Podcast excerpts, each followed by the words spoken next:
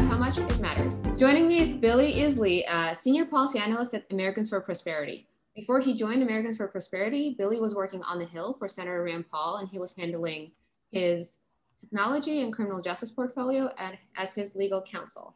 Billy, thank you so much for joining the show. Hey, thank you. I'm, I'm glad to be here and glad to talk about everyone's favorite uh, tech policy issue these days.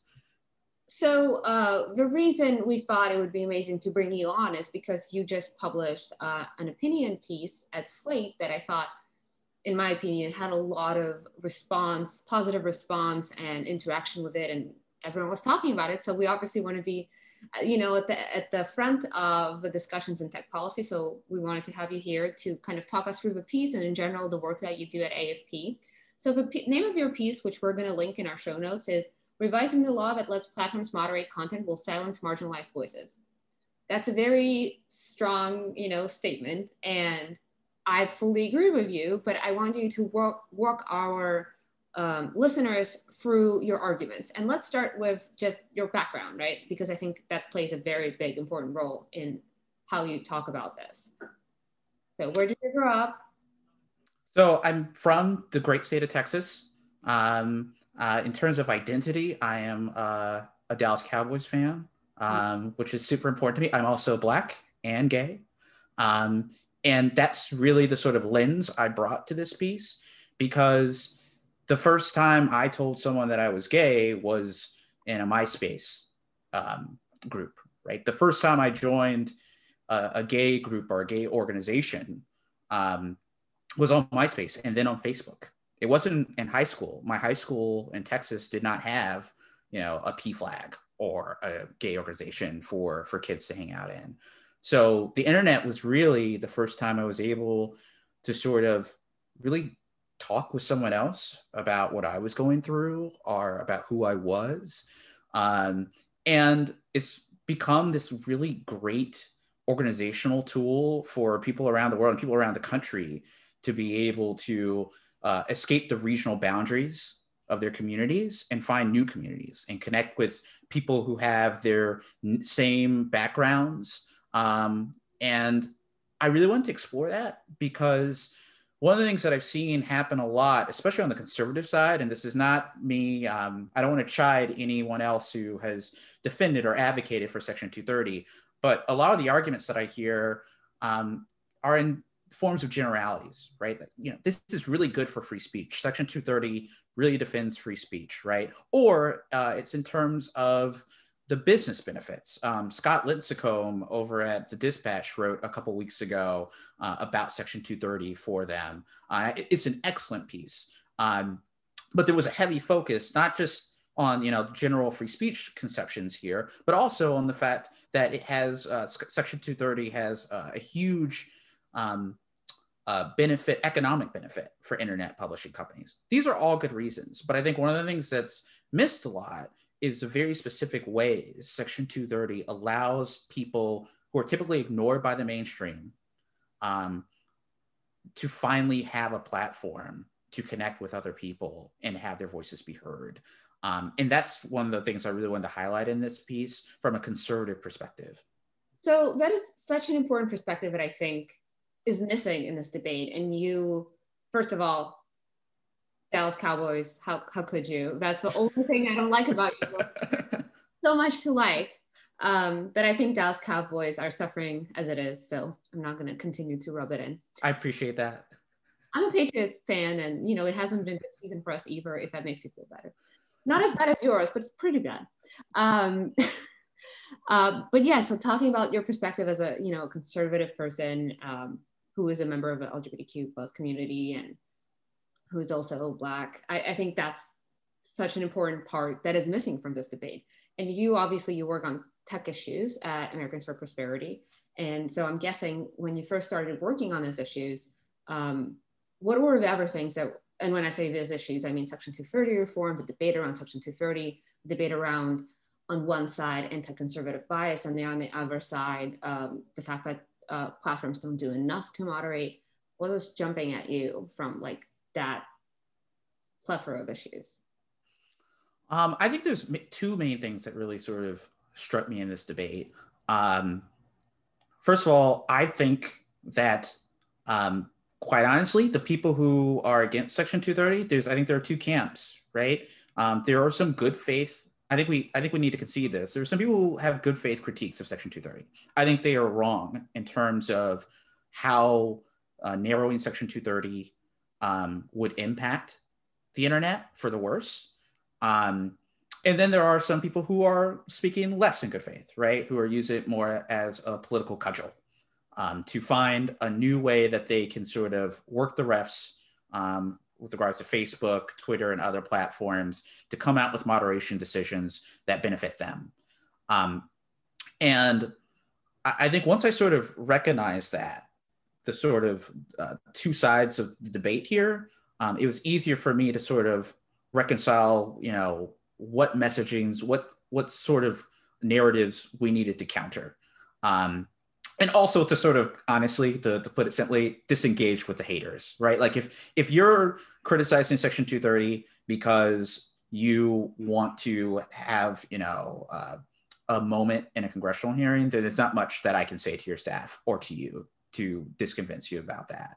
But if you are someone who's arguing in good faith that section 230 needs to be reformed then what i can pressure you to do is to recognize the very real impacts, negative impacts that you will have on free speech uh, to both um, marginalized communities and also, you know, regular people on the internet, right? Like, I don't want to just say this as like save 230 because it's good for the gays. It is good for the gays, but it's also good for everyone.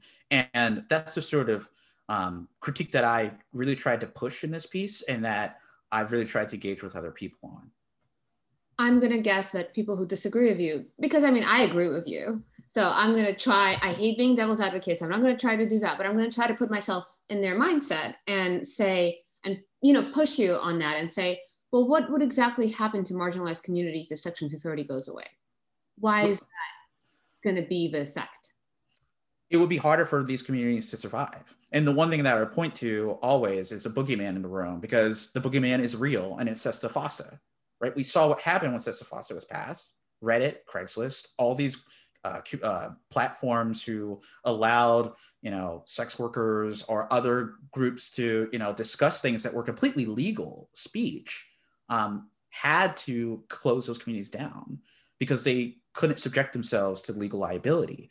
Um, and quite frankly, as I say in the piece, if I was a lawyer for some of these companies, I would have told them to do the exact same thing because you have a, a new law in the books that basically narrows Section 230 in a way from specific protections away from this general liability shield. And what's the best reaction to protect your company? Don't host any speech that even possibly could be tied to the speech that's no longer protected um, by this general application, this general rule that protects platforms from being sued uh, for user content, uh, user generated speech. So, what happens if we decide to narrow Section 230? Um, well, number one, now there's going to have to be litigation. How do we actually apply this new um, uh, this new language, this new legislative language, right? Um, so that's going to happen.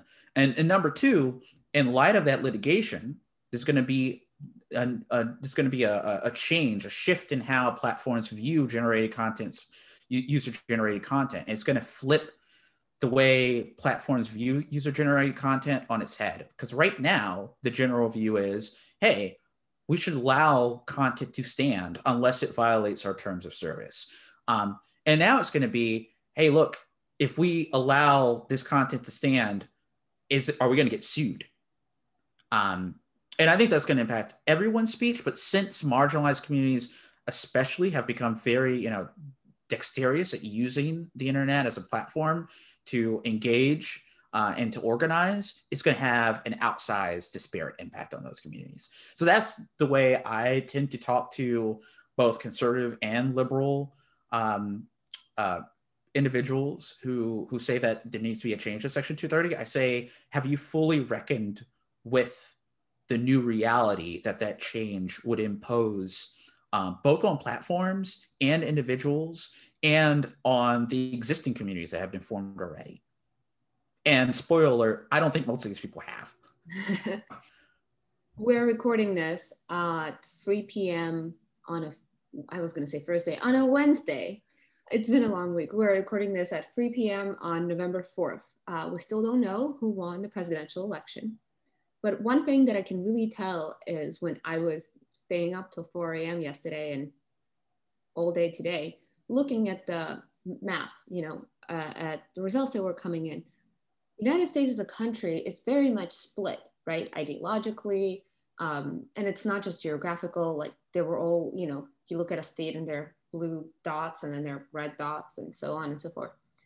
And I think what people also are forgetting is that if you get rid of Section 230 and it's free for all for regulation of the speech, you know, speech on the internet, which again probably is going to be found unconstitutional, but um, there might be self self kind of moderation, extra censoring, even though I don't like using the word censoring, uh, but self censoring, not to be facing liability. The problem is that the country is very much, I don't want to say 50 50, but whatever moderation policies are, they're not going to, you know, be one part of the country is not going to be happy with them, right? I live in DC, you live in DC.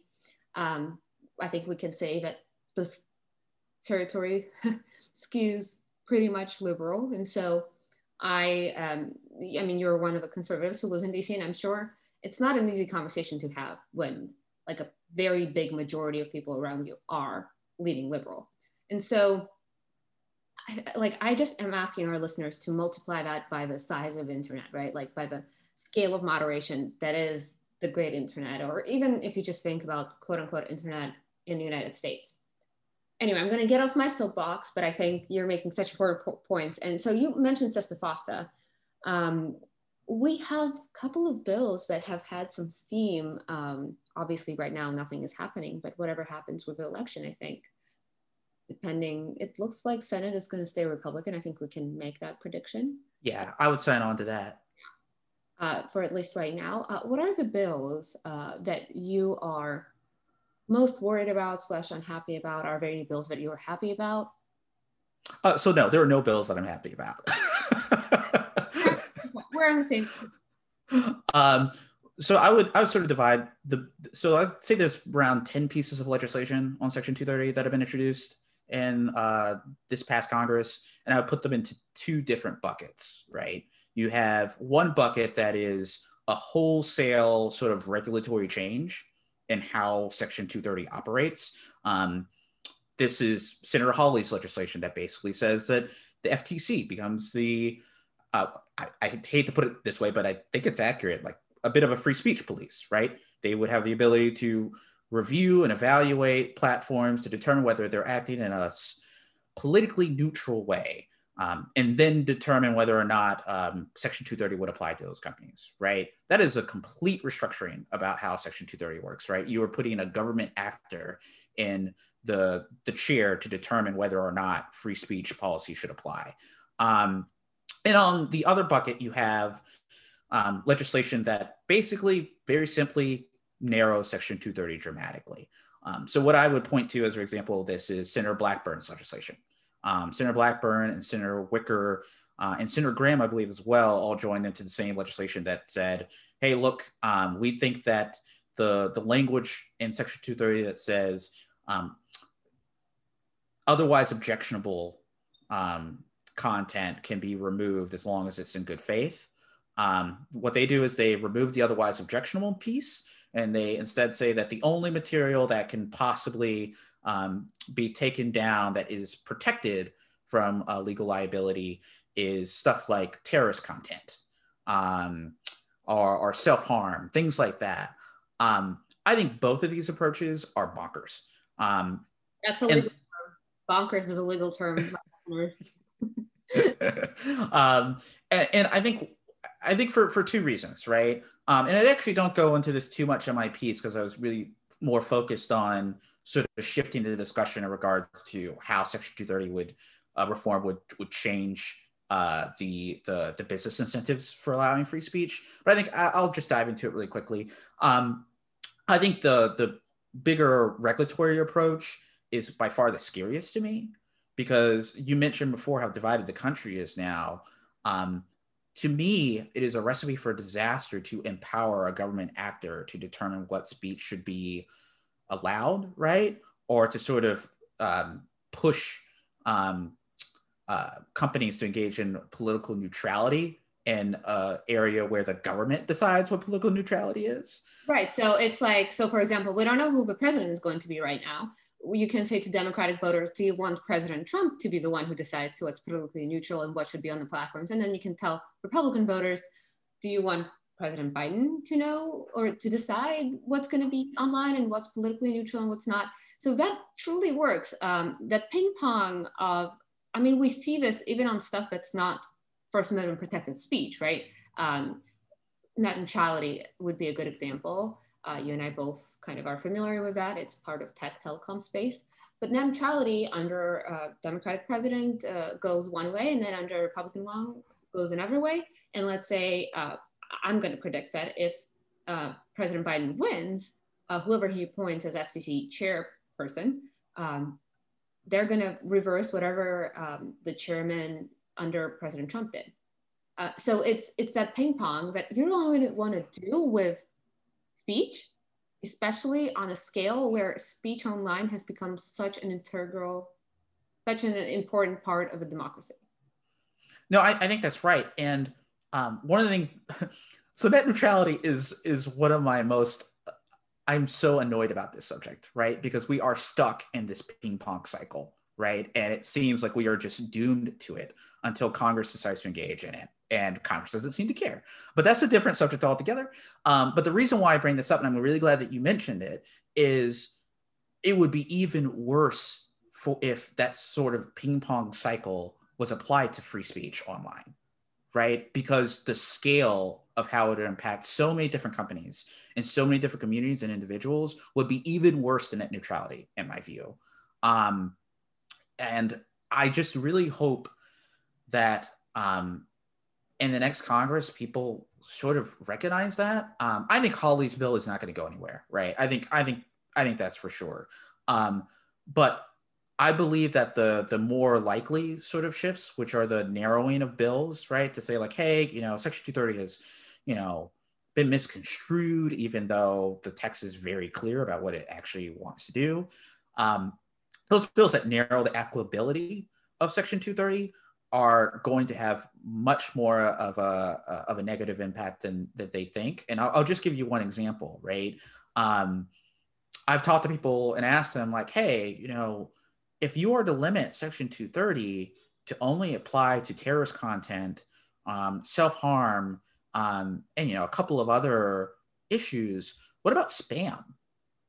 Right? Um, what about, you know, what about porn? What about like all these other things, right? Like, is, is it going to be clear? Are we just going to, oh, what about actually one of the biggest examples, um, medical misinformation, right? There's a whole big push in March and April of this year from Democrats. So they wanted companies to do a better job of, um, of moderating medical misinformation regardless of COVID 19. But if, if it's Republican government who's deciding what is medical misinformation. I think Democrats wouldn't agree with them even on the substance of that.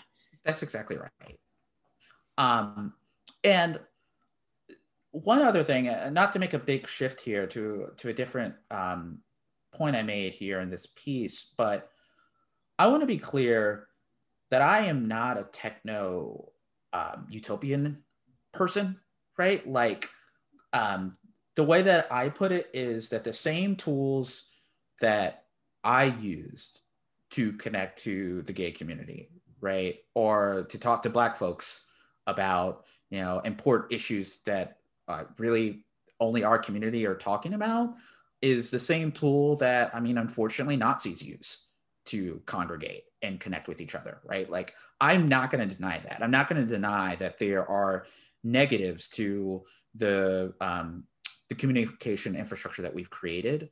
Um, but what I do want people, both the public and to congressional members to, to recognize is you shouldn't throw the baby out with the bathwater, right? Like Section 230 um, is the free speech equivalent of a rising tide that lifts all boats.